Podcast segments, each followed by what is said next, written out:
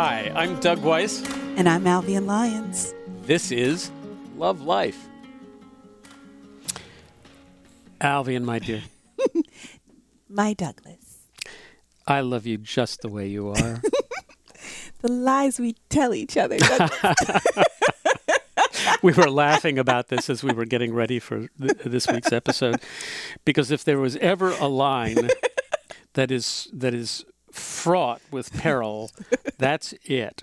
Because the truth is that the best of us, in our weakest moments, fall prey to the just incredibly destructive behavior of trying to change the very people that we love just the way they are. Mm-hmm. So we fall in love with somebody. They are everything that we could have hoped for in our life. And the first bit of business that we enter into is trying to make them over into somebody else. That's exactly right. No. Why? what in the name of all that is sacred is possessing us to do this, Alvin? I think it's Eve's fault. I think she did it. Blame Eve. And what's terrible is that we as women, and you know that you and I work very hard not to generalize things based on gender, but I will say that there are some commonalities that exist amongst genders. And we women specialize in picking really good raw material with the intention of crafting you all into something else. we look at you and we think, I could I could work with that. definitely. I could do something with that. He's intelligent. He's capable. He can't dress worth a darn, so I will just take him shopping. Uh, I hate the way that he chews, but I'm pretty sure I can train him out of that one. You know, there are little things that we just already decide we're going to fix about you when we meet you, assuming that we're not completely drunk with, you know, the infatuation. If there's that, those of us who are who believe in love at first sight and all that lovely romantic stuff. But I think in the nature of humans, particularly female humans, is to look for ways in which we can craft and fix and change and tweak. And I say to women all the time, please know something. If he was pretty rotten when you were dating him, he's going to be awful when you marry him. And the reason I say that is because when we are dating, we're often showing our best self because we're still trying to get you to buy us. Mm-hmm. But after we get married, you have already bought us. So we are less likely, not impossible, because we always say nobody ever does anything always and nevers, mm-hmm. but more often than not, it is not going to get better after marriage if it was not good during the dating phase. So you need to be pretty sure when you invest in a relationship that you really do like someone the way they are that you really do or can love them for who they are because in many ways that's exactly what you're going to get. Evolutions perhaps. Maturity absolutely. We hope for that. Um, but they people pretty much are what you got from the beginning. Hmm. yeah. What say you douglas? Well I, I, agree with absolutely everything you've said. That's not a surprise. Uh, but I, I don't know. I um, I'm I'm struck by the fact that uh, th- that our uh, human trait of trying to achieve some uh, seeming perfection in a relationship um, rears its ugly head um, with uncanny frequency. Mm-hmm. Um, that things that uh, we we don't even take notice of, don't care about, you know, often get amplified in the intensity of a relationship, and become the the stumbling block, and we commit ourselves then to altering that um, that course of trying to change the other person. And I'm not talking here so much about the you know control issues, which is a totally different subject. Mm-hmm. I'm I'm talking about what you were talking about, which is the, you know, the makeover. Um, and, you know, I'm going to turn that person into somebody more to my liking. Right. Um, and I don't think people do this consciously.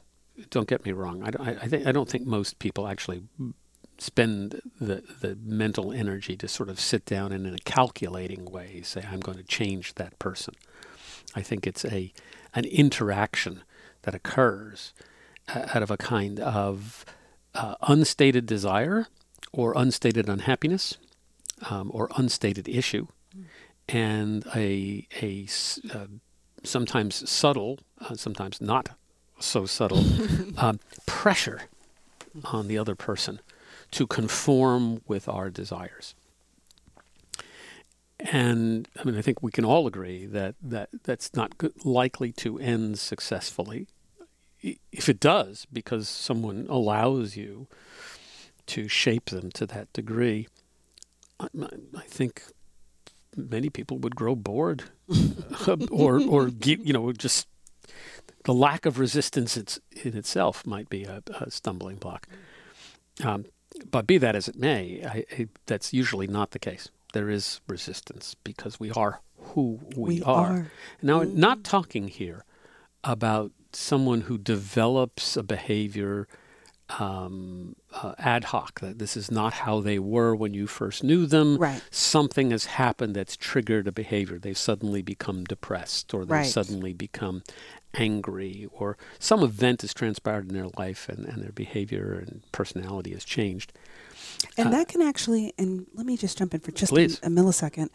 That can actually, in relationships where one of the partners find faith, but did not have it before Mhm. the relationship started, even in what we would deem as people of faith a good thing, when that has become something that did not exist before, and now it has become a fundamental part of the relationship, even that can come with some difficulty because you are not what it was that I thought I bought Right. in this relationship. Yeah, it's the it's the uh, uh, what's the the term of art that's uh, uh, when you offer something Bait and switch. Bait and switch. Mhm. Yeah, I think that's the sense that people have of a you know, Mhm. kind of a violation of. It almost of feels like a betrayal. Absolutely. Yeah, I've been betrayed. You Yep. you know I I bought this and it's not what I bargained for. Mhm. Um, which might make for an interesting show for us some sometime to talk about that, but but not the show that we're talking, not the subject we're talking about today. Um, you know, today we're talking about the the unconscious or conscious manipulation of another person to to try to alter their behavior. And I told this story in my book. Uh, it's I think worth repeating. I may have done it in a prior episode about being out on a date with a, a very um, uh, nice woman. Um, it was I think our second date, and uh, we were sitting there talking, and and and she looked at me and she said, "I think you should trim your mustache."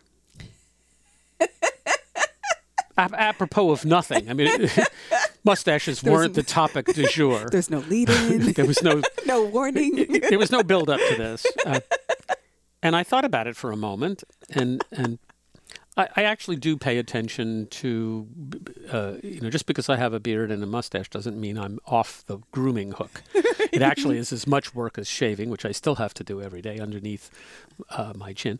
Um, and, and I, I care about what I look like, so I take some time every day to to pay attention to, To that. manscape. And I had, in fact, just done so that very day. Which is even So- more insulting. Well, no, I wasn't insulted by it, but I was kind of nonplussed by it, and I, you know, so I and I thought about it before responding because I didn't want, you know, I didn't know this woman very well, and uh, uh, I, and I said, so if I said to you, I think you should change your hair color, Right. You'd be prettier as a blonde. what would your reaction be? And How would that have gone over? Yeah, and you know, w- w- was staggering to me was what her response was. Oh, it's not at all the same thing. Oh, that's interesting. And I said, but, but yes, it is. You know, I I like me the way I am, I like my mustache. and uh, you know, if if you don't, It's okay. then it's okay. you know, we don't have to have a third date. Check, please. Um, but but you hardly know me, and already you want to change it. Um, let, let's just say that it didn't end Bet it didn't. with a third date. Uh, not over that. Uh, there were, I should have read the signs really well. There was a subsequent, and if you want to know, you can buy the book. But uh, uh, you know, it's that kind of you know that's a kind of a, amusing little anecdote, but it's a but it's it is indicative of the kind of interchange that we're talking about here, the making over of another person, and particularly when it's about something that's as superficial as you know I don't like your mustache or you know I think you should be change your hair color. Uh, worse are the more substantive kinds of of critiques and uh, and manipulations that people will engage in with each other to try to alter um, almost I think we want to say here against their will. Right. because if they wanted to change you know if they wanted to be different then then the encourage you could do that through encouragement. You know you look great when you Right. you know that's a positive way to do something. It doesn't require anybody to respond to it take the compliment and if it inspires you to do more of the same or to change something that's fine. But that's an act of your own volition. Indeed.